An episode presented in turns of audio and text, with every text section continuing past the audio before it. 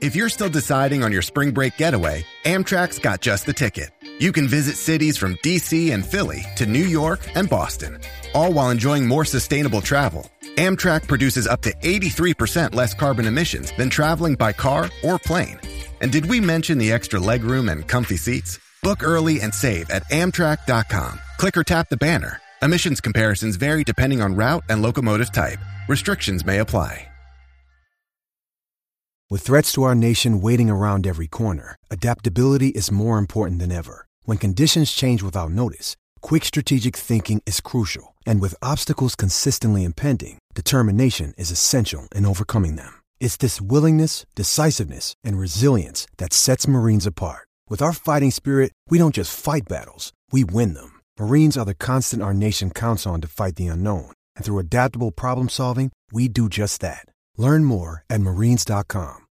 I mean, what's pro football focus doing? Last week they had Brady. This week they got Brady. We're doing it. We're literally doing it differently from everybody else. As a matter of fact, moving forward from this point on, I will not make reference to PFF. Do you not understand that they are that way because you're Joe Flacco? You just like to discredit things that people deserve credit for. That you can't possibly be expected to defend that. Talk about the game, Sam. So Who cares about what people think about us? Yeah, I like football, I like football season, all the things that go with it.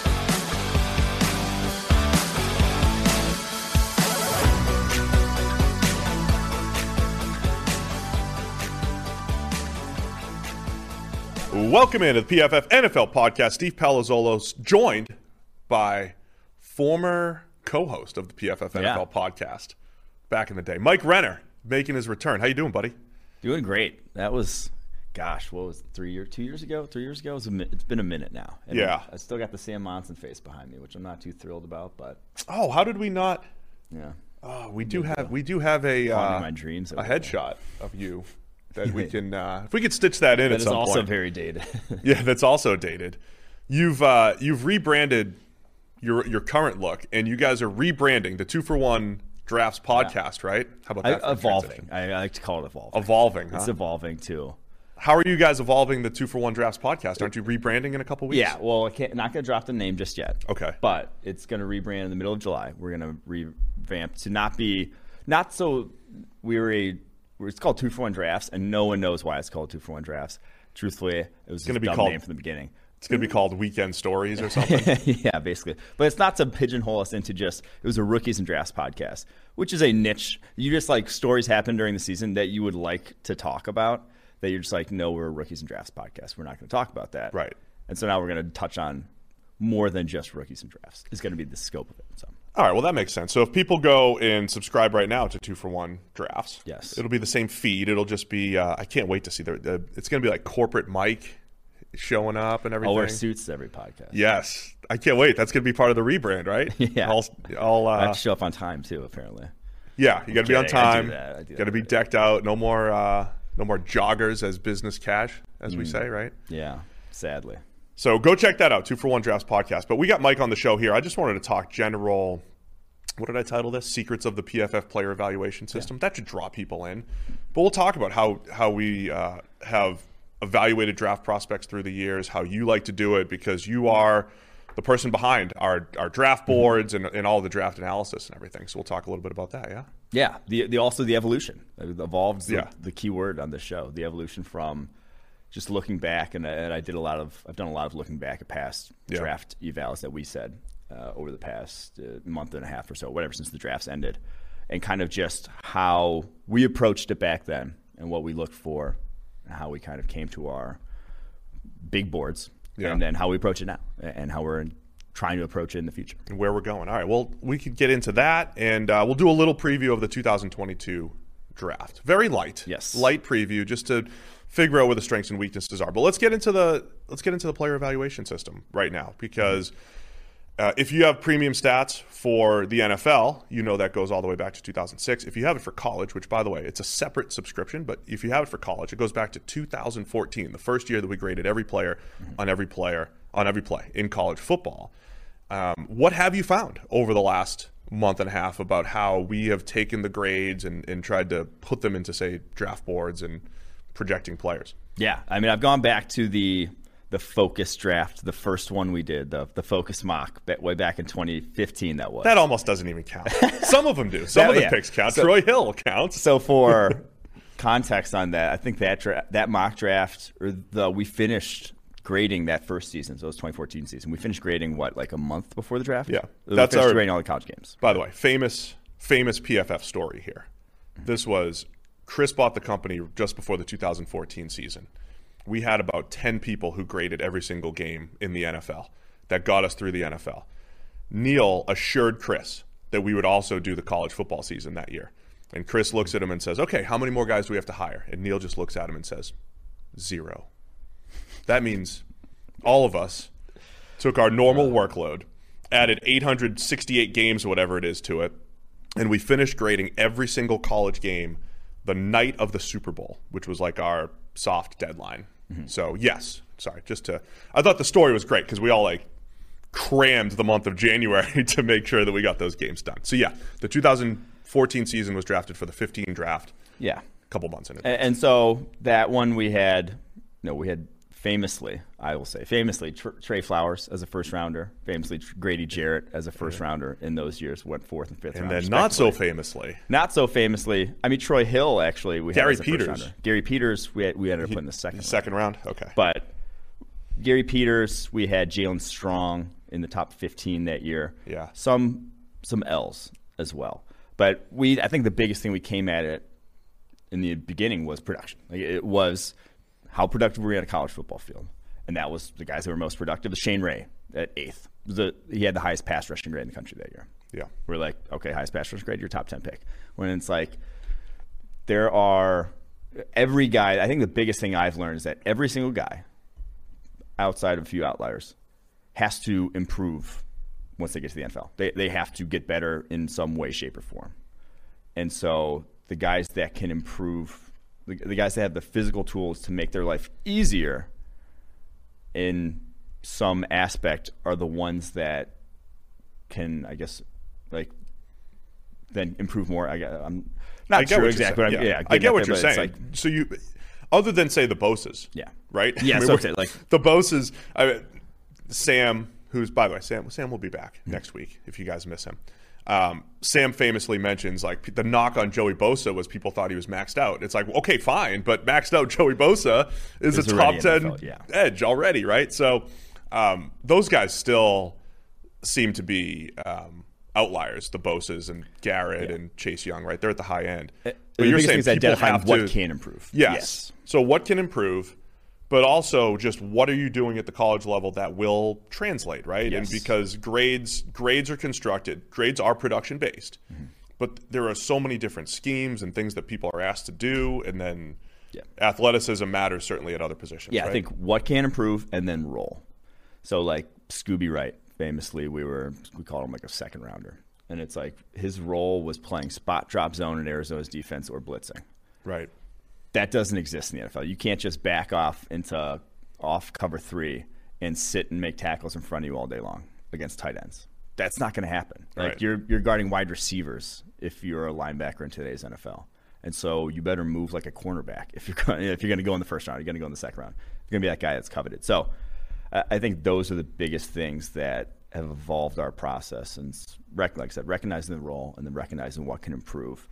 And so just because a guy grades well doesn't necessarily, if he did it in a role that's going to be nothing like what he's going to be asked to do in the NFL, and you kind of throw that grade out the window then and see, try to isolate the areas where he is going to be asked to do what he's going to do in the NFL and then evaluate those. So linebackers were definitely some of our early misses. Yeah. Um, Scooby Wright, Paul Dawson, those were guys who were bad now, athletes. Paul Dawson, if you've was- heard the stories around Cincinnati, and it wasn't just There was some off field as Yeah. well, right? There it was, some- was not just the fact that he ran a four nine.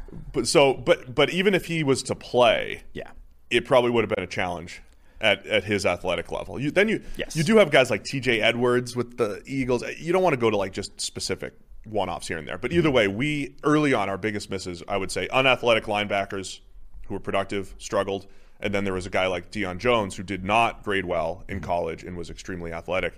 Um, I've got a theory that linebacker, and I'd like to know what your thoughts are on this. That linebacker is becoming the most challenging position on defense. I know corner is always, you know, you're one on one, you're on an island, but linebacker, everything offenses are doing is to try to put is to just make linebackers wrong, and you must see this a ton at the college level. Yeah, I, I think I said on one of the pods we just did that SEC linebackers this past year were under siege. They, they were under attack. Like Yeah. every every single offense in the SEC, Florida, Alabama, their playbook was intended on, like you said, making them wrong. Yeah. Like they have no right answer, and so you're going to get you know downgrades on their grading profile, like their coverage downgrades, where it's like, I don't know unless you're Reuben Foster. You know, you're not making these plays. you know, unless you really are seeing the game at Luke Kuechly's level, you're just you're not making these plays because you have three different things going on that you're seeing at once that you have to account for all of them, and I think a lot of that falls on DCs then at that point, and that's why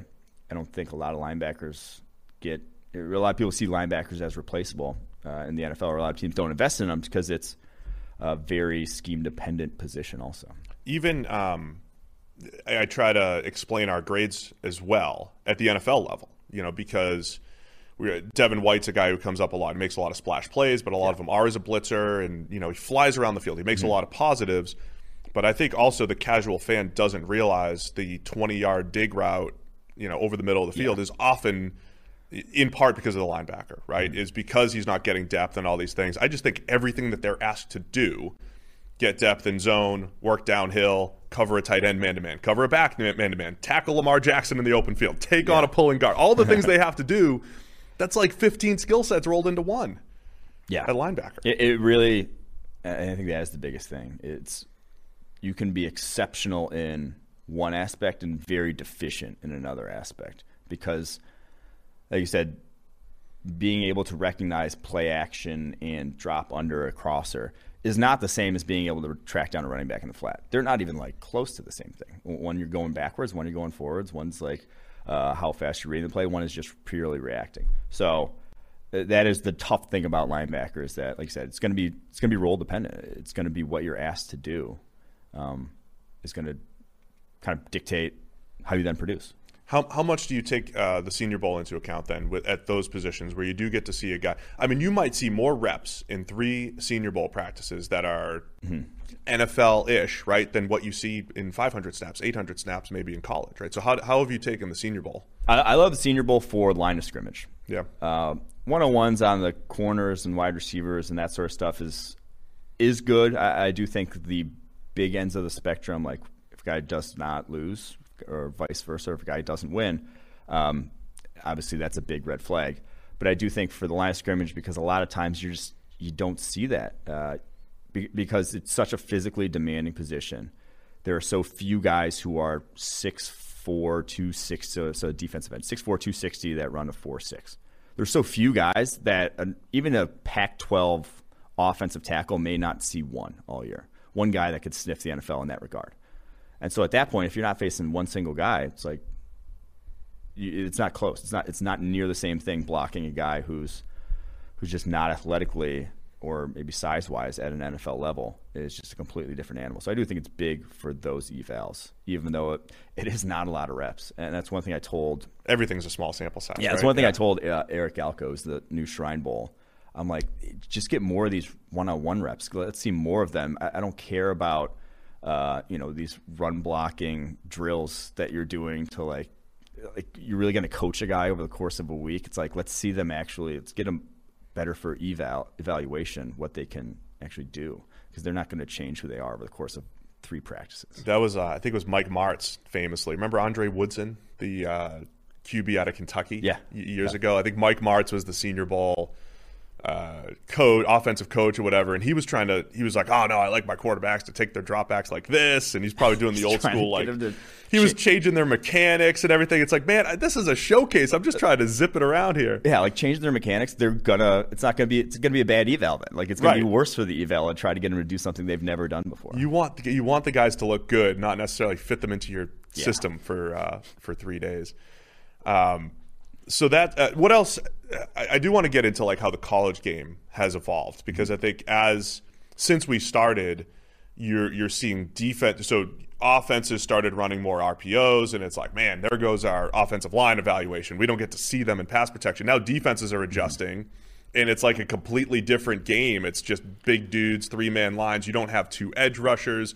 So now it's affecting the defensive side of the ball. It's just making it more difficult to evaluate players, man. Yeah, and I think the biggest thing there that we've improved upon, I, I touched on, you know, Jaelen Strong, we had in the top 15. We had Corey Coleman, Josh Doctson as top 10 players when they were coming out. It's wide receivers recognizing what production kind of matters or, yeah. or where where to look and what's going to translate to the NFL to kind of limit your your busts, your you know, to really identify the guys who will still succeed. The, you know, the Michael Thomases of the world, uh, the AJ Browns, uh, the guys, DK Metcalf. We had them one and two that year to recognize that, yeah, it, DK Metcalf was not productive in college by any sort of total production metric, by even PFF grades because of the role he was in. But where he won and the way he won is where you want to win at the NFL. You know, he was able to win on the vertical route tree consistently, even if it didn't end up to a lot of yards because his quarterback's pretty tough situation. He was just running the vertical tree there at Ole Miss. So I do think that that's, you know, winning at the line of scrimmage and beating man coverage one-on-one coverage is so far more important than just racking up empty yards. I, one of the other things I think I there, there was one year I think we had – seven or eight interior defensive linemen as say first or second round picks. And a lot of it, there was a lot of good college run defenders coming out that year. And even the mm-hmm. way the draft unfolded, it this was like Austin Johnson from yeah. Penn State, and uh, this is I think it was A'Shawn Robinson and Jarran Reed in the same draft. It was all these guys. Um, I, have seen other people say this too, and I think a, a challenging thing is just because you can see it and recognize it doesn't mean it's valuable.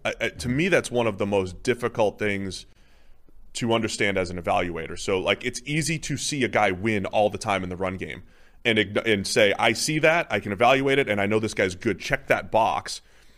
And I think that makes you want to rank a guy higher, right? Yeah. And that's different, you know. And so it's being able to sort through the stuff that you know you can quantify versus the stuff you know is valuable. You know, to your point. And I think that's even even like NFL play callers. I still think that's a lot of the big bias towards running backs and maybe box safeties drafting like a Johnathan Abram in the yeah. first round, where it's like, oh, he's going to make a lot more plays. Well, it's like that play difference between a Johnathan Abram making X Y Z play and some other safety who maybe is not going to be as good as Johnathan Abram in the run game is three yards, two or three yards. The difference between the plays and coverage that Johnathan Abram makes or busts, and the difference between the playing coverage that you know a better coverage safety makes is 25 yards, 30 yards. They're Good the point. big plays that end up you know, was who is it? Uh, Urban Meyer talking about explosive plays. That's what they're trying to generate. That's how teams score in the NFL nowadays.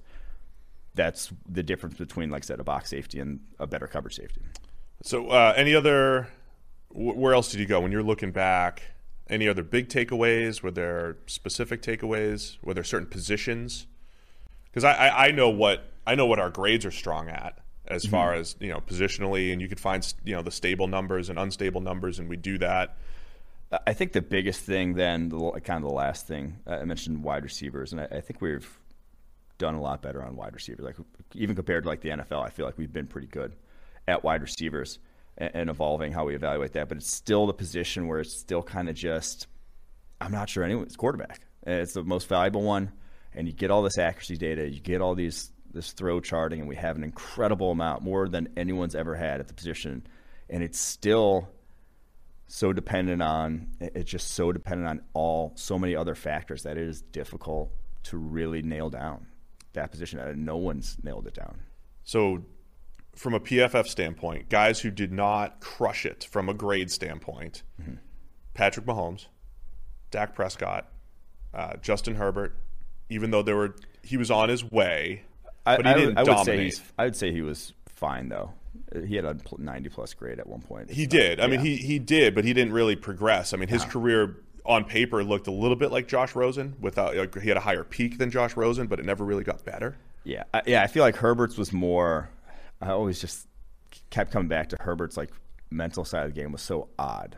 Like he had so many odd decisions on his tape, like right. sliding short on third down, Uh, throw out of the back of the end yeah, zone. throwing a, throwing a hail mary out of the the back game. of the end zone, taking a massive shot, diving for the end zone when they were down like 24 points with a minute left, and it's like just these plays where it's just that is not. It, it just that's what that that's why I was low on Herbert. It wasn't necessarily the arm talent and ability to play quarterback. It was kind of the mental aspect of the game was so off in a lot of different games.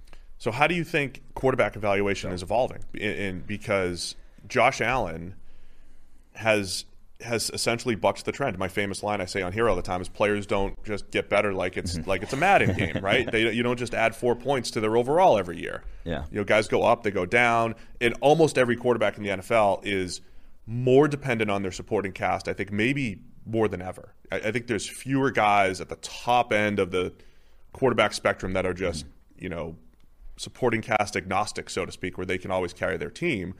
So that's the truth.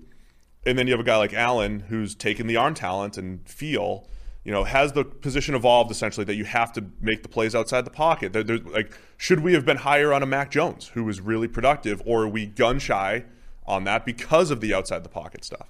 I think I, not, I don't think it's the outside the pocket stuff. I think it's the way NFL offenses have evolved. And you just look at the game now compared to five years ago. The ability to create open throws for quarterbacks. Far far more offenses have that. You know, far more offenses are creating more open guys, more so than ever before in NFL history. And a lot of that helps when an open throw is 45 yards down the football field. If you have an arm that can put it there like that, the windows are a lot bigger down the football field when you do have that arm strength. When you don't have that arm strength, the windows They like they up. hole the holes and those sort of stuff collapse. So it's the guys that can really open up that level of the playbook and then open up the running aspect of the playbook where nothing kind of brings the defense to its knees and limits what you can do than a running quarterback. They're not running quarterback, mobile quarterback, a guy who can threaten you with the option game, with like I said, the outside the pocket stuff, because that it's just another way to create. And so I think these offensive coordinators, the minds proliferating around the NFL, are creating more and building their offenses for the quarterbacks instead of plugging a quarterback into their offense. So I, I, I agree, man. I, so there's uh, the interesting trend to me is the two of the better play callers in the NFL, Sean McVay and Kyle Shanahan, having good quarterbacks that just you know execute their offense. Having a Jared Goff, having a Jimmy Garoppolo, guys where both they both signed big contracts, which was the standard in the NFL for years. If you found a starting quarterback that wasn't trash, Yeah. you signed him to a contract, right? Yeah. And, the, and they both did that. And then they got to a point where they were like, actually, I want more. I need more than that. I mm-hmm. need to have somebody who's going to work beyond the system. So I thought, I, I don't know if this is going to be the next common trend, which is essentially we're not satisfied with a starter. Because if you're just ranking quarterbacks, you could, within the last few years, you could easily make a case that Goff or Garoppolo at any given point was in the top 15, top 12, wherever you want to put them. And both teams just said, actually, I got, I, I'm going from Goff to Stafford, and the Niners, I'm going from Garoppolo to Trey Lance. And so does that end up becoming the trend where like a starter just isn't good enough because teams have to they want that top 10 guy or just that ability to keep defenses off balance? I think so, and I think we're going to see it with the Baker Mayfield and Lamar Jackson extensions. I think, and could be wrong, but I don't think they're going to just give those guys the extensions right away. I don't. I think they're going to learn from the Goff, the Wentz, and be like, hey, you know, these kind of inconsistent passers, guys who have been up and down in that regard, until they really show it, until they really show they can create those explosive plays with their arm consistently. It's going to hold off because it's th- th- that that can screw you way faster, giving him that big deal than kind of what happened with Dak Prescott, where they waited it out, waited it out, waited it out. Yeah, you finally give him the big deal, but now you still got Dak and you still got a good roster run. I look at Dak, and I, th- I at the time I was I was wary too as far as locking him up because of everything that we're saying. You know, was Dak really? It, can you really separate him from ten or twelve other quarterbacks around the league? There was a point where you couldn't. I'm, I'm a little bit more sold on him. I think over just the last year plus of watching him, but at the same time, nice. The co- uh, and honestly, as bad as it sounds to say, I think the ankle injury and then the comparison between him and Andy Dalton in the same offense helped him. Oh, it absolutely helped him. I was- thought I was wrong on that. I thought it was going to hurt him because for no, first off, the offensive line completely fell apart. They ranked 27th in our rankings, and they all Lose they were both tackles. No one's gonna. Yeah. Yeah, they were they were a disaster. But if if the Cowboys O line was healthy and Dalton was under center, and you have that trio of receivers, I think that's a productive offense. And Dalton did show flashes, but then he was really bad with the playoffs on the line and all that. I, I'm with you. I do think it helped. That plus Dak throwing, you know, 450 yards per game on the way in. True. I've heard you mention before when you talk when you talk about arm strength, uh, the deep crossing route. Is that like so when you're evaluating arm strength? Do you have certain throws you're looking at? What do you? Because I've heard you say hey, if a guy can't make the deep crosser in today's NFL, there's like a certain zip to it, right? I like to look at the guys like 50 plus yard throws. Just You do? th- just go to immediately the farthest throws they've made. I, I that was like the first thing I watched in this quarterback class. Maybe you've just, like, devolved. the ones that they really can pump, and, and just to see. And, and then you watch. I like to watch like put all the guys on tape back to back to back together, just kind of see what that looks like for all of them. Yeah. A- And, obviously in this year's class, the difference between Lawrence, um, I, I think Lance had quite easily, not easily, but like when watching all those, Lance is the one who's came out like that one has cooked just a little bit hotter than the rest, even though they all have big arms. And then besides Jones, then who was like those were him putting it all. Those were you know rainbows and it was 50 plus yards. He had to give it a you know a Russell Wilson esque deep ball, but Russell Wilson has a cannon and throws it just uh, that's just stylistically how he throws his deep ball. But um, but I do like to watch the longest throws, and after that, outside the number stuff is where because can you yeah you could throw hard, but when you throw hard, is it still accurate? Right. And that's the biggest thing with I worry about with Mac Jones is that when he is throwing deep, and you watch his tape in Alabama, and yeah, he had a lot of deep completions, but his sort of distance control, it's like he has to he has to play a three iron when all these other guys are playing seven irons for forty yard throws. Ooh, that's a good comparison. And so it's like good. it's like the Bryson DeChambeau Yeah. of golf. Uh, he, he's hitting wedges in when everyone else is hitting. When you can hit a wedge, that forty yard throw is a lot easier. I, I, I make fun of the um, the scouts that say they had to be there and watch a guy in person and all. You feel like you're evolving into the got to be there to No. see the arm God, strength no. guy. But I will say, I was at um, when we did the little training camp tour a couple years ago. It was uh, Geno Smith and Ryan Fitzpatrick were in Jets camp running the same offense, and Fitz was what you're describing Mac Jones to be. I mean, it was like a crow hop to to get the ball down the field. But he also just ran the offense so much faster and more efficiently, whereas Geno was just a touch late on everything, and then the, just the spiral was beautiful. But it is it's one of those things that you can look at and quantify, but it might not matter. I mean, the same year I watched Sam Bradford was in camp before he got traded with uh, the Eagles and Carson Wentz, and I thought Sam, I love Sam Bradford. I thought Bradford had the most beautiful tight spiral I've ever seen, and Wentz has a cannon for an arm, and the ball came out of Bradford's arm even better. I mean, it just came off his hand even better. So it's one of those things that like it's nice to see, it's nice and all that stuff, but it like you just can't overrate that. stuff. What was that one, the week one game that Bradford just dialed it up? Was that when he was with Minnesota right after he got traded? So there was- and then yeah. he just he just lit the world on fire, and he had that one like crossing route that went right over a defender's While like, he was getting smoked. Yeah, Yes. and that was one of the prettiest throws. ever. They have the the angle right behind him, and it just looks gorgeous. it's like on my Twitter somewhere. It looks like someone you know throwing a dart from like mile away into dartboard. It was beautiful. But yeah. he had two absolutely incredible games with the Vikings. It, it was the first week of 2016, I believe, uh, against the Saints. Oh no, 17 was against the Saints, and there was a game against the Packers, I think. See, we need In Eric to come back on. He would. He Eric would he know every single one. I know. He would put it put us to shame. I used to have good recall. He would have the whole game Right. back uh, recalled for us. I used to have good recall, and then Eric shows up, and he's got better recall and knows everything. But I will say the Rams are coming around to our method. You, you see, you saw about how they're not sending their scouts to the Senior Bowl anymore. They're Yeah. not. They're trying to keep them home as much as possible to watch as much tape as possible to focus on that part of it and use GPS data and that sort of stuff to evaluate the physical aspects and, and not overrate how the guy looks in shorts, how That the guy, is- how the ball comes off his hand, and, and actually rely on hard, fast things that you can kind of measure and how a guy actually plays the game of football instead of how he might look in a practice setting. That is the next step. Um, Daniel Jeremiah mentioned it. You know, teams having tracking data, and I can't reveal what we're doing yet, but we'll be there um, as far as having the tracking data, and that will be a game changer. You know, it, it- instead of a you know a snowy morning in February at the combine determining how fast you are, Yeah. it'll be all 400 routes that you ran in college. You know, and we'll have speed and change of direction and all that stuff. And it, it already exists in, in some circles, but I think NFL teams don't have it all yet. Uh, that will change things.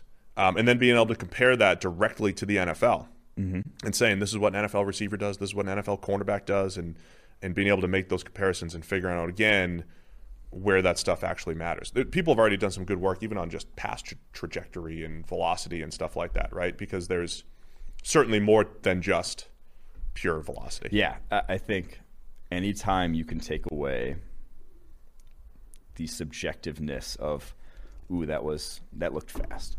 Yeah. Well, it's like a guy looks fast, uh, and it happens a lot at small schools. You know, F or group of five stuff, where it's like, oh, that uh, that corner looks fast. Well, the, it's because the wide receiver is going up against runs four seven. you know, it's like, ooh, look at that makeup speed. Well, it's because the guy who was running against uh, isn't going to sniff the league and just came off, you know, the street. So I thought Rashard Higgins in college looked really fast. I mean, that dude had he averaged like 25 yards on screen passes. And Yeah. you take him to the house and he ran like a 4.68 or whatever at the combine. He's been a good NFL receiver, but he, I thought he was a good athlete in college at Colorado State. Uh, what about guys who show up in the NFL and just look small? Like I thought Tua just looked small last year, and I thought the arm looked small. I just I, I that's one thing I can't stand either. is, when, is when a guy just looks different when he when you see him in an NFL. No. I, that was actually that was Burrow with me. I was like, Really? I always thought arm was not strong, but then he comes in year one, and I was like, oof, that's about that's about like bottom of the barrel in the NFL. It's about as weak as it gets. Now, they've been talking about a zip. Uh, you know, they've talked about him lifting, and T. Higgins has said it's got a little more. Says his hands were hurting, but. Um, he needed it because he was, like I said, about as weak as it gets in the NFL. Well, I've always been of the mind. I, I'm as a former thrower, Mike. You Mm-hmm. can. It's not like you add five to ten miles an hour in your 20s, but it, I honestly think it depends on what your training has been previously. And if you haven't trained up to your to when you're 22 or 23, and you do train properly, there's a reason why people in Major League Baseball are all throwing high 90s. Like everybody in the bullpens, high 90s into 100. The training programs are that much better. So I will say you can improve velocity, but it depends on what your starting point is. If it's if it's bad, I mean, Aaron Rodgers. yeah, of course. He came His- into the yeah. NFL was not. No one was raving about Aaron Rodgers as Brady, this god tier arm. Yeah, like no one was raving about that. And then NFL weight rooms. Obviously, he was very young when he was drafted. What is he? Just turned 21, maybe not even. Changed his throwing motion a And little then- bit and everything. All of a sudden, he's got you know about as strong an arm as we see in the past decade. And, and even if, if you watch Brady's rookie season in 2011, like he was floating the ball, and there was a reason why he went in the sixth round. He didn't have a cannon in college, but his short and intermediate velocity is has always been as good as it gets. I've said that with I think Zach Wilson. We could see a bump in even him, and he even has a hose right now. But he's very underdeveloped physically and young. yeah. and just the way he throws his all arm, if he just gets a little like lower body strength to him, I think he can add some velocity also. That was a big part of Rodgers too. He's just got such great torque in his lower body. So there's mechanical Yeah. things as well. Too. Before we get into the 2022 draft, don't forget PFF has partnered with SimBull. That's S I M B U L L. More ways to gamble here, Mike. Stock the stock market for sports that allows you to trade sports teams like stocks and earn cash payouts when your teams win. SimBull has blended sports and the stock market to offer you a new way to invest and profit off your favorite teams. You could bet on your Brewers because MLB is in full swing rest of the summer. You can do all that. Daily cash payouts. NFL is still having moves, big moves. Julio Jones going to the Titans, so you can still bet on NFL teams here in the middle of the summer. So whoever lands the next Julio, be sure to get in there early. Use the promo code PFF. Deposit $10 at simbull.app slash PFF to earn a free PFF annual subscription. It's promo code PFF with a $10 deposit at simbull.app slash PFF to earn a free annual subscription. Have you seen Ohio is closing in on maybe legalizing sports betting by the fall? Really? Will you bet if they do in here? If they do, would you? I could dabble here and there. better. We're just Uh, I definitely would. I don't now, I, Yeah. I will. I know people that go over to Indiana just to hop at a gas station and then place bets. and Really? come back. that's not you. Not No. me. Not but the that into it. convenience factor would. But man, if it was convenient, you? yeah. My brother live bets golf because he lives in Chicago, and I'm like, you have to have better things to do than live betting golf. That's oh man. But he's like, he gives you a, gives you a little vested interest in each hole. I've never been that into it uh, to gambling in general, but Mm-hmm. um, it, it it'll be good for our business. I'll say that. the more the more people that are interested in wrong. numbers that will help them make money. Yeah, let's just say that. Uh, let's touch on Aaron Rodgers really quickly. Okay. Because you talked about it. What, what's your prediction? What, what happens with Rodgers? wearing a Rodgers jersey yesterday at the Reds game. Got a lot of Go Packers. A few Yeah. people saying he's going to play. the Brewers game. You were. Did Yeah, it was at the Brewers Reds game. Brewers you lost. say hi to uh, Lorenzo for me? No, he's on the IL. Oh, is he? Um, yeah, sadly My didn't play. But I don't think he's playing for the Packers anymore. Really? Okay. He The further we get into June, though, he doesn't talk to his own family. This is the thing I keep going back to. um, yeah, I agree. He's one of the most stubborn, self-driven individuals in you know NFL history. If he has made up his mind on something, which I don't think he's posturing at this point, because the contract situ- it's not a contract situation that's like untenable. If that's what it was, if he's made up his mind on something, he's made up his mind on something. It's not going to. Ch- you're not going to change his mind. Is what I'm. Is my is what I'm of the opinion. So I, I just think that the Packers would be smart to recognize that and sell high. You're not going to get. He plays uh, even if he plays at an MVP level again this year. And I, again, like I said, I don't think he's going to play for the Packers. Even if he does, you're, never going to get more from him in a trade that you get right now. You get a lot for him. Sam, I completely disagreed with Sam's take on the worst. He said that the worst case scenario for the Packers was trading him and then having him go win a Super Bowl elsewhere. When I was like, well, the the worst case scenario is retirement Yeah, that's the worst case, because you get nothing in return. and that's very likely if they if they try to call his bluff, in my opinion. Oh man. So you really don't even think uh, you don't even think they just reconcile for like a year because so isn't his his rift is more with the structure of the organization and the whole deal, right? But not Lafleur, right? It, or Not LaFleur. and it's been positioned because because people have tried to talk about their little feud for the last two years and this and that, but clearly they were best friends last year. You know, we're using motion more, we're doing this, we're throwing forty four touchdowns and four picks. Yeah, no, it's not Lafleur. It's not players on the roster. I don't even think it's the drafting of wide receivers. It's just the treating players like it's a business instead of their family sort of thing. Like not Yeah. not giving that respect to the guys who have rightfully earned it. And I, I don't blame him whatsoever if that's his take on it. I mean, So is that a structural issue in Green Bay that there there there are figureheads, but there's not the figurehead, right? You don't you're not going to Shad Khan or you're not going to that's Robert why I think it's not, that's why I think it's not going to be solved because there's no there's no guy to fire. It's they all make. I'd get rid of Yankee. Get rid of Nathan. Get him out of there. Uh, it- it's. I mean, you have Mark Murphy as the president, but he answers to the board. Who he's the president, but they make decisions together with Gutekunst, who's more uh, the evaluator, and it's this whole thing that I think he's upset at everyone there, not just hey, you fire Gutekunst and we're good. It's just the way they've gone about their business. So this is what I do here. I don't stay on, on schedule. That reminded me of something. Okay. Goot said something in his press conference. I don't know. Did you hear his press conference at all after the draft? Yeah, I did. Talking about Amari he's wearing like the funeral suit, all black. George couldn't get over it. George mentioned Yeah. it 15 times. On, if you had the over on how many times George was going to mention his suit on the draft show, You you won.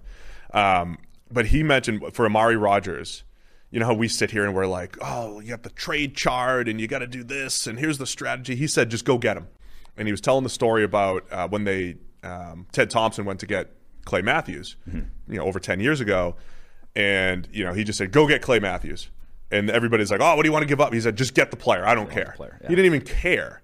That's what the Packers did with Amari Rodgers. Is that what are your thoughts on that strategy? Go get this one player. I don't care what it takes. I mean, so that's been his mo, which was not Ted Thompson's mo. Uh, I'm a team Ted Thompson all the way. That was a rare He move was for the- Ted to say that Yeah, about Clay. the biggest thing that Ted Thompson, his biggest downfall, was not recognizing that salary cap was going to skyrocket. I thought the way he went about with trading down, not ever pigeonholing himself into one player, trying to make sound business decisions when uh, at all times was the correct way to sort of build around Aaron Rodgers. Just give yourself this big window, and at some point you'll hit. The biggest thing he screwed up was was not sort of sort of plugging that roster's holes, realizing that the cap hit was not going to be Uh, unmanageable and, Right. unworkable in the future years. Like you didn't have to keep all this space just in case you know X Y Z happened. The cap was going to double, or the cap was going to keep going up. It started Right. like 125 million in 2010, and then it got up to, or even less than that, maybe like 110 million, and it got up to 200 million over the course of a decade. And just not seeing that that was going to happen, I think, was their biggest downfall. Losing Yeah. players like Casey Hayward, Micah Hyde, that did not sign big deals Yeah. elsewhere, that they just could have easily fit under with a little bit of cap magic, and not even a little bit of cap magic, just could have fit under, but just didn't have that foresight. Yeah, I, I, I pick my spots, but I like to listen to some of those press conferences because you get nuggets like that Mm-hmm. where you just get into the brains of the evaluators. Uh, I thought Chris Ballard had a lot of interesting stuff. I mean, and then every team found football players. Every team. It- it's not even an advantage because there was what how many 257 or whatever players drafted Yeah. that just love football. So it's not even an advantage anymore because every team got guys who love Football football. players, yeah, guys who fit their culture. So speaking of guys who love who who loves football in the 2022 draft, high level, you're early in the evaluation process here, right? We're gonna have a preseason draft guide again. Mm-hmm. Yes, What are the strengths and weaknesses of this draft? it's going to be and much needed. If you look at the NFL landscape today, probably the best cornerback class that we've seen since we started doing this here at PFF. Best one, Yeah. really? If they all declare. Now, it's a very good cornerback class. You have obviously Derek Stingley Jr. People have been talking about him since freshman year. Highest grade, PFF grade as true freshman. You know, Derwin James esque when he came out. Love Derwin it. was the highest grade as a freshman. Um, he's going to be a dude. Uh, you got Kaiir Elam from Florida, who's exceptional uh, as well. Just kind of an all around corner. Ahmad Gardner, Sauce Gardner, hometown guy. Yeah. uh, actually even from Cincinnati. I heard he's, he's going to be on the show, right? Austin's Yeah. Austin's working. We're gonna get him on the show. But he's been another guy, a true freshman, 90 plus coverage grade, uh, long, athletic dude. You have Martin Emerson from Mississippi State. You have uh, Andrew Booth from Clemson. Uh, you have Derion Kendrick, who's transferred to Georgia. You got a lot of guys who could be in that first round mix at the cornerback position. So probably one of the strong cornerback classes. Like the, how I felt about last year's wide receiver class heading into the season. That's how I would say about this cornerback class. It's like this is this could be very very good. Is it going to be another? We've had back to back really good receiver classes. Now we're just a few years removed from the year Calvin Ridley came out and Michael Gallup. I remember we, uh, DJ Moore, but we were putting the rankings together and we were like, everybody feels like the third or fourth best receiver in the class. Nobody felt like a one, even though those guys all ended up being productive. Yeah. Um, do you think it's the nature of the receiver position though? Where so from an from an evaluation perspective, it's easier to look at a receiver and say he can do this, this, and this, and if that's what you ask him to do, he's productive and he's a two or he's a three, and that's valuable. Versus corner, where you it's not even about what they can do. It's like well, you can't really have weaknesses because in the NFL, you truly have to you have to you got to play zone, you got to play man, you got to play press, you got to play off.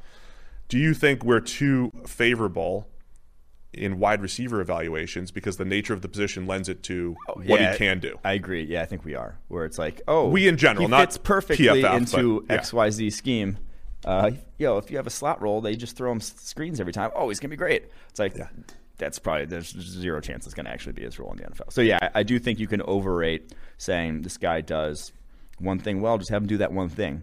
Mm, it's not how necessarily an NFL offense works. So I, I do agree with that assessment. The uh, the DK Metcalf example though is a is a good one, right? Because you said if he's a vertical receiver and uses his speed and uses his body on slants or whatever, it's like he could be really productive. And I know he does a few more of those things in Seattle, but it's pretty much that, right? It's like Yeah. go balls and back shoulders and slants and and you got the best deep ball thrower and it, and it works out. You can't actually do that at the NFL level. So corner, But that's but that, that's where, and it's like I said, the, why we focus on winning down the football field because that's where you can. If, if you want a guy to just run goes and posts and whatever, that's a role that exists in a lot of offenses. Right. Just the guy who goes deep. That that is a role. But the guy who's underneath, that is not a role. So cornerback's really deep. The NFL absolutely does need that because mm-hmm. I think if you were just ranking the top 10 to 15 corners in the NFL, I don't think there's a clear consensus. I, it, there's they, they need help in the, covering these incredible offenses. How about your boy Kyle Hamilton at uh, at Notre Dame? Love Kyle Hamilton. I, I, I said there, there's a few. There's a few. So last year, I thought there was one blue chip defensive player, Micah Parsons. After that, I didn't think there was any guy where it's like he's going to be a stud in the NFL. Like if he doesn't become a stud, it's because of injuries or off field or whatever. Uh, I think in this upcoming class, there's a few.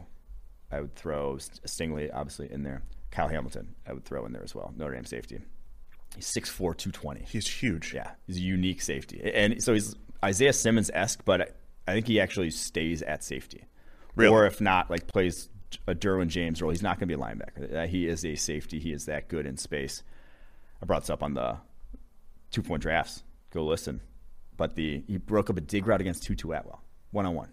A dig route against Tutu Atwell. Tutu rounds of four three whatever. Like like one of the fastest wide receivers in college football, second round pick. This is a safety who is 6'4", 220, and he is stride for stride with him on a dig As a true That freshman, sh- right? This was no, this is past This is year. past year. Okay. That shouldn't be possible. You know that like that like if you were a 5'10", 190 safety, that you shouldn't stick with Tutu Atwell, but he did. He's a he's a monster. His first pass breakup was as a true freshman against Louisville, and I, his his eyes were incredible on the play. I mean, that's that's one thing from a safety position. Watching, here's what his read supposed to be. Here's where he's supposed. Here, where, here's where he's supposed to get to. He does that, and then he does something else, which was break on an underneath route. I mean, he, some of the plays he's made in coverage are absolutely incredible at his size. So the secondary is going to get some help, maybe Yes. in the uh, in the NFL. Yeah, Jordan Battle from Alabama is a really good safety too. Uh, it's uh, top of the cornerback class, top of the safety class, and top of the edge class. I like better than this past year probably. Okay, because yeah, definitely defensively. I mean, there wasn't a defensive player. When was the first defensive player off the board this year? Eight. Eight. So- Horn. That's right. So I keep. I always, by the way, I don't know if this happens to you. I get more confused by my old mock drafts. Yeah. Sometimes I put a, mo- a guy in a mock in the second Yep. round. I'm like, oh, he was a second rounder to that team, and it wasn't reality. So my mind is is clouded. But we were talking about a defensive player maybe not being off the board until ten or eleven. He comes off at 8 Mm-hmm. This should be different next year with some of these blue chippers that you're talking Yeah. about.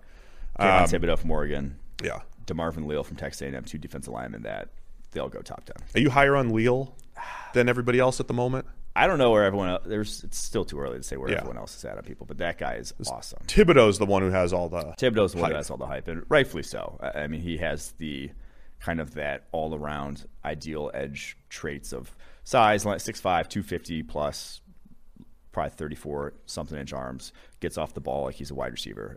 Uh, he has that skill set that just wins consistently and already uses his length really well. Leal is the one who, so he's 290 plus pounds, 6'4", 290, and he plays edge. He's not going to play edge in the NFL. No, Yeah. no one's 290 still playing edge in the NFL. It's a rarity. So Cameron Jordan, he's going to be on the interior, but he wins. Yeah, he, he wins on the edge. Uh, Like his first step off the edge is absurd. That that guy can get off the ball. So I'm excited to see when he does, if he plays a little more on the interior, what he looks like, because he could be special. What about offensively? Uh, this quarterback class got hyped up a little bit. We we always knew Trevor Lawrence was there coming into the year. We knew Tr- Justin Fields was there. It mm-hmm. was those two, and all of a sudden Zach Wilson shows up and Mac Jones shows up, and we knew Trey Lance was in there, right? Yeah. Quarterback class. There's no consensus number one yet, but in recent years we've seen Joe Burrow, we've seen mm-hmm, mm-hmm. Uh, Kyler Murray, or is there a consensus number one? I think Spencer? Rattler. I'd be hard pressed to find a board or someone who doesn't have the opinion that Rattler's number one right now. But I, I think he's the only one. So on the PFF board, if we think guy's a franchise type quarterback that's going to, you know, has can be a top 10, 12 quarterback in the NFL, whatever, you, you line him up at the top of the draft because that's how you should draft. if, Right. if a guy's that good at the quarterback position, you should draft them, unless you got Patrick Mahomes. Um, and then, in which case, you're not going to be able to draft that guy. But that's how we line up our draft board. When the draft board comes out, it's only going to be Spencer Rattler at the top and no one else at two. I I don't think there's anyone else right now that I would say is that sort of guy. And the names: Sam Howell, Kedon Slovis, Sam Howell of North Carolina, Kedon Slovis of USC, uh, you know, JT Daniels, Georgia, Malik Willis, Liberty. There, there are names out there that are talented dudes. I just would not put any of them in that air yet. Malik Willis is getting all the hype because that highlight reel is Yeah, I ridiculous. gonna say that, that he's the fun to watch. He's the hashtag fun to watch guy. I, don't- I watched uh, only his big time throws 1st Mm-hmm. Twenty of them last year, nineteen or twenty of them, and I was I was sold. I think. What do you think of? I, I've got opinions on his arm. What do you? Where do you think his arm stands? It's I think it's the strongest of any of these guys, bar none. He had a I think it's Allen territory. yeah, I, I do too. It's in Josh Allen a- land. It's a monster, and he has you know like a like a 30, 30 yard throws that just don't leave, don't go higher than his helmet. Yeah. because he has a little three quarters release, and it just zips. He has really a cannon for an arm. What do you make of Slovis or Sam Howell and and these guys that have um, they've been pretty productive tools wise? Are they? I think Howell is. I think? Howell has a very strong arm. Also, he's more size is going to be the thing with him. He, he, he Baker Mayfield esque size. Like he's just a shade. He might be six foot. Yeah. like two twenty. Uh, not not your athletic, but like like Baker Mayfield, he's like athletic enough to make a little bit, but not going to rely on it. And, and I just that offense is so just absurdly simplistic. It's Baylor plus, right? I mean, Yeah. it's that. It's that. And, and when Yeah, we it- describe no one, Baylor, no one goes full Baylor anymore. Yeah.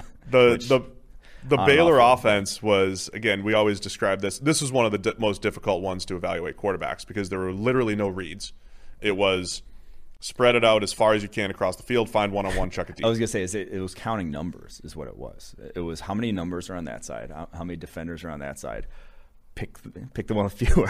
yeah, my four and five year old are pretty good at counting right Yeah. now. They they got that. yeah. So that's why Bryce Petty looks like he did there, and then like he did at the Jets. yeah, the the Baylor tree is obnoxious to me from a player evaluation standpoint. They're tough. Yeah. Um, Emory Jones, Florida. Emory Jones is my dark horse breakout guy. That's your guy. he he's very talented. Like physically, what he can do as a runner, what he has from an arm strength perspective. I, I was encouraged by how he looked against Oklahoma coming in for Trask. Obviously, after the wheels came off with Trask in that game, not not putting him in any sort of first, second, third round conversation yet. But I do think the tools, and obviously he's in an offense with Dan Mullen that's probably gonna. They're gonna set use- him up to look good. They've they've used him as a change of pace a lot the last couple of years as far as running the ball. He's the runner he He'll add. It'll look more like Dak's offense rather, you know, um, under Mullen. Yeah. Where Dak that was that was the tough part about Dak too. They used him on QB power and counter so much, and he actually was really comfortable just dropping back and chucking it. Um, there was someone else. Oh, um, Matt Corral at Ole Miss. That's another kind of like a Baylor. It's Lane Kiffin, but Mm-hmm. stealing some of the Baylor esque concepts. I do uh, Mississippi radio every week, and they're just they're ready. All in on They're ready. They're all in on Corral in the first round, and I was like, dude, guys, he's listed at six one. You know he's probably 5'11 and a half, and that's gonna that's gonna ding him in the NFL. Do you have any thoughts on Corral? See, I'm biased against Matt Corral because I love John Rhys Plum- Plumlee. Oh, okay. He was Yeah. that guy was electric. That, was the best runner at the quarterback position in college football, Yeah, he was. and just got benched. Keepers for like throw 70 sure. yards left and right. because they wanted to throw the ball, whatever. But Corral's no, a baller. Corral's, Corral's he's good. I, I wouldn't put him close to the air of like even a first rounder at this point. He's very consistent, but Describe. Um, I want to talk Rattler really quick. So Okay. he's the he's the clear top guy for you. yeah, What's his skill set like? What are we thinking? Uh, When he was recruited, people were like, "Oh, this is just a hybrid between Kyler Murray and Baker Mayfield. Nice job over there at Oklahoma." So, I mean, stylistically, like the way he throws the ball looks a lot like Kyle, Kyler Murray, like the just Yeah. arm, how it whips. Uh, he's, I, I think, was Seth Galina described him as the Gen Z um, quarterback, whatever that, like, if that elicits thoughts in your mind, it did in mine, and it's perfect because he's he kind of takes the the sort of what everyone's looking for of the outside the pocket, you know, out of structure plays. He takes that to the extreme. It's Yeah. all outside of structure with him. Yeah. A- And now he's got ridiculous arm talent, very athletic, add on the run game. But it is not, he is not really playing a lot within the Oklahoma offense. It's a lot of, and they're even like scheming it up.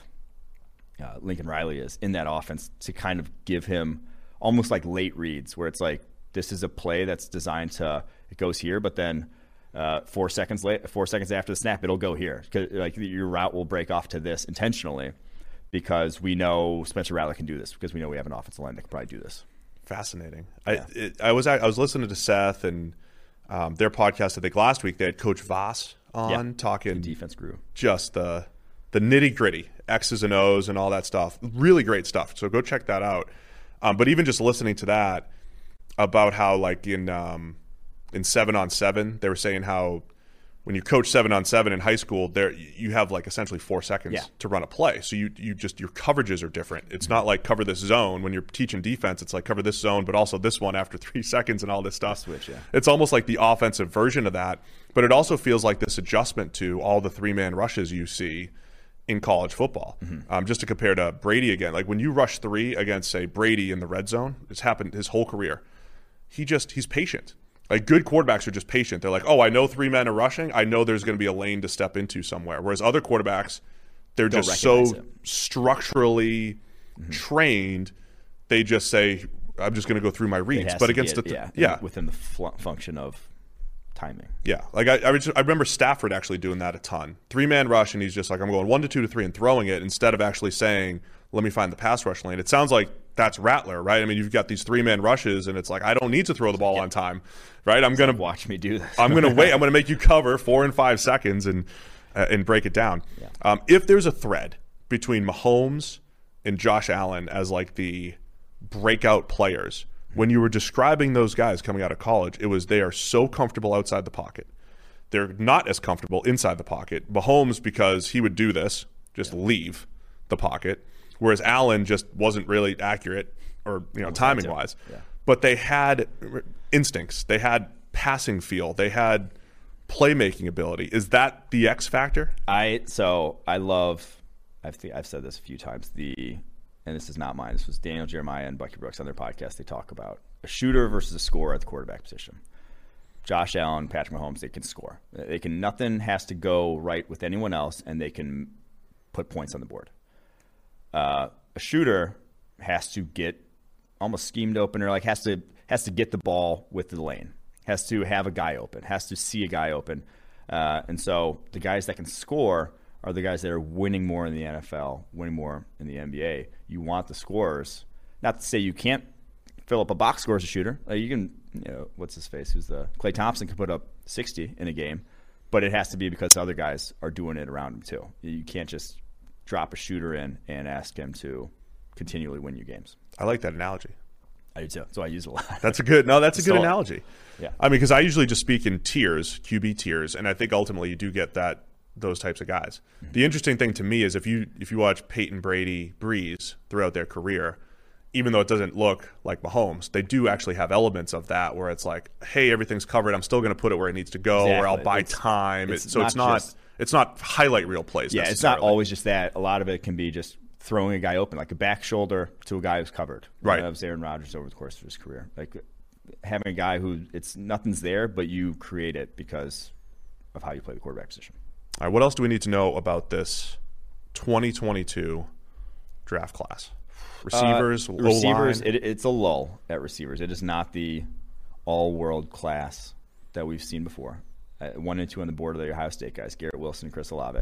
They're very good. After those two, I would put those two in the first round mix. There's not another guy where I'm like first rounder. Haven't watched the tape. So So it has that- been the year cyclical. prior. Well, there was probably like five or five or so guys that you watch at this point. You're like, that guy's probably gonna be first rounder. So it is cyclical. Yeah. The the receiver thing.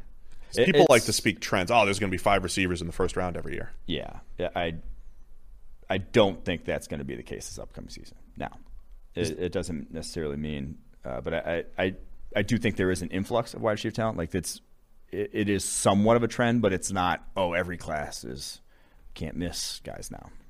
I think the hardest position to predict how strong it's going to be is O line because there are so many guys. It, it is the position where you see consistent development. Guys get stronger in the whole thing, so they'll be quote unquote breakout players. Yeah. But is there is there an early view across the line if it's strong or uh, lower on first round talent? I, I think it's definitely lower than this past. This past was ridiculously deep. It doesn't have the top end that we had two years ago either. That one's I don't see a lot of classes matching that where he had Wirfs, Becton, Wills, um, Thomas. But I do think there's a number of guys that I would put in first round conversation right now. Uh, Evan Neal from Alabama at tackle is the right tackle this past year. Tyler Linderbaum from Iowa is the center. Now he's put a lot of interior office linemen in the first round, but he He was in our preseason top 50 last year. Yeah. And then back to school. beat Tristan Wirfs wrestling in high school. Really? He beat Tristan Wirfs wrestling. I, I don't think he lost maybe like one other time. Oh, give me that guy. Yeah. You want that guy. yeah. I want that guy on my team. Absolutely. yeah. And he started defensive line at Iowa as a freshman and then switched over to center. And he's been their center the last two years. I like that. Right. Did um, what about Andrew Thomas this year? I know you had some thought on. I'm just Oh. I'm bouncing all over the place. Giants offensive tackle struggled early on. He was our top tackle coming out, and he, was he was See, not great as was- a rookie. Every single person on that Giants line. I want to know who their offensive line coach was. I mean, they fired him midseason, right? They, they wasn't that right? Because even guys like who's the left guard there that we like coming out? Hernandez. Will Hernandez, Will yeah. Hernandez. Career worst pass blocking grade. Career worst. Like this is that was year three. Right. And he has the worst. And that's when you're supposed to be getting better, you know? yeah. Uh, no one was pass block. Like they, they're just whatever they were coaching, whatever they were telling these guys to do, was not working for anybody. So I'm making excuses for myself right here, Yeah. but no, but it, but it's I mean Kevin Zeitler. 59.2 pass blocking grade last year. Kevin He had Zeitler, his one of the season, best yeah. pass protectors of the past decade. Like they were across the board underperforming, and when that's the case, it's like eh, that seems a little bit of a. I'm, I, I do think he makes a pretty significant leap in year two. I'm trying to defend my number 32 ranking of the Giants' offensive line, and, and I did it on the last podcast. I was just trying to explain. I, I can see them all getting better. I just don't have evidence right now. Yeah. I could see Thomas getting better. I could see it's either Matt Peart or Nate Solder at right tackle, and you know whoever wins that job will probably be solid. If Peart wins it, good for him. You know he's a good developmental prospect. Um, they put Nick Gates at center after not even snapping the ball in his college or NFL career. I mean, so there's there are areas to get better, but yeah, Andrew Thomas was that uh, that big question mark there. Yeah. Well, awesome, man. That was great. Anything else you want to discuss while you're on the on the big show here? Any other good theories or uh, Ooh, theories. get any theories or scouting terms? Bring it all. What, what oh, you got here we are on the spot? we're gonna try to create some new scouting terms. This is gonna be the goal for next next. I sent you one cycle. last night. Are you gonna sent a implement that? One. It's a Tinder linebacker who's got he's good with his hand swiping left and right. I was listening to the show and you said this guy. You said he doesn't necessarily want to take on blocks. He's just a swipe left, swipe right guy. So I was like, that's a Tinder backer. Tinder backer. That Tinder backer. That one's gonna get utilized. That's gonna be put into put into a lot of different Tinder Edge. It's a sw- guy who just swipes well. Swipe- oh, any Tin- position. If you're swiping well, you're you're. Are you going to add Tinder to everything then, huh? Well, I'm go- excited to do. We're gonna do the. Uh, we're gonna do the trait grades this summer. oh, we're going to go. to Are we going to go through that? Yeah, I am. Excellent. That's what I'm excited to do. Do you think it's worth backfilling, going backwards and trying to do it, or are we going to be too biased? That's what I think. I think you risk putting bad data if you backfill. yeah. So just to front fill. just to explain that, so our goal here at PF, we want to be really good at evaluating players. We want to be as good as possible, and I do think what you talked about at the beginning of the show was the ability to go back and say, "Hey, we just focused on production early on. We've learned a few things," and um, and Eric has done a really good job in his projection system. And it's like, okay, what data are we going to ingest before we spit out how we're going to project guys going forward? Production is still the biggest one, uh, higher at some positions than others athleticism, depending on the position, certainly matters, right? If you're evaluating an edge, get a productive guy who's athletic, you're probably going to hit 80, 90% of the yeah. time. You're going to be fine. Other positions, it's not as cut and dry. But the one thing that we might be missing is just truly quantifying traits, not just saying this guy's a knee bender, this guy's uh, you know got explosive, but actually putting hard numbers to that. And this could help, I think, bridge the gap as far as production, athleticism, and then just describing on-field play, right? Like it's still it's still a subjective nature of hey, how explosive is this guy? But if you put you put it, you can put it as a more accurate data point than just saying he's explosive. How explosive? You think Yeah. he's a nine explosive, or do you think he's a six explosive? Because those are both explosive. Those probably both get explosive on a scouting report, but they're one might lead to more success. The guys who are really at the high end versus the maybe mid tier guys. I like it. I'll play this game with you. I'll add. We'll do it. We're just trying to add more data to the mix. Yep. to uh, improve our projections going forward. So check out Mike and Austin Gayle. It's the Two for One Drafts podcast, soon to be something else. Complete rebrand coming up soon. We're going to call it uh, Evolution. Business Mike and Evolution. Um, the entire check out me on the Chris Collinsworth podcast Hey, this yeah, week. So Chris usually has this nice tight one hour podcast. I think we went for over two hours this week. It's not easy, old men like Chris and I going for two hours, but uh, we broke down every single team. have some performance enhancing drugs? Well, Chris, it was Chris's fault. Okay. He comes in, he's like, let's, let's just go team by team. I'm like, do you know what you're getting Yeah, into? Thirty-two teams. We were 10 teams in, an hour into the pod, and I'm just like, we're going to finish this thing, huh? Um, that's how Sam and I end up going for two hours all the Yeah. time. Oh, yeah. Because it's like, oh, we, everybody's going to get some love. Yeah. We actually forgot the Texans, and by the end, Chris is like, ah, forget it. Texans. Who Texas cares? fans wouldn't want to hear it anyway. They don't need to. They're off. Yeah. Uh, They're taking a year off. We'll talk to you in 2022 to preview. But go check me out on the Chris Collinsworth podcast and uh, the fantasy podcast. Ian Hartitz's doing a great job over there. Subscribe to that one because it's everything you need for uh, for fantasy season. And then the PFF 2021 Best Ball Draft Kit is out. PFF.com. So go check that out as well. All right, Mike. We might not have you on the show for a while. So Yeah. any We've got millions of listeners. What else? Parting shots. Yeah, Uh, go listen to Two for One Drafts. It's great. yeah. Go go listen to two for one. We're trying to prop those guys up, give them a uh, Need it. Need just all the help we more. It is. Um, how has the podcast evolved even before the the rebrand? Um, we've been we've we've what we've ventured from not as much hardcore player analysis to more uh, talk about just scouting in general and the entertaining aspects of the draft that are that I enjoy because y- there's only so much you can like dive into these guys before you get these eyes. I would say, yeah, the the high level topics are probably more interesting than like linebacker fifteen, Yeah. most likely. So I still like linebacker 15 though. no, it's it's the fun part here because sometimes that guy ends up being good. It's uh, it, it, it's fun. So anyway, go check them out. Thanks to Mike for joining us. Sam will be back you. next week. We'll be back here on Monday with more NFL discussion. Don't forget to email me NFLpodcast at pff.com. You might be on the show. You'll be our listener of the week. Thanks to everybody for tuning in. We'll see you next week.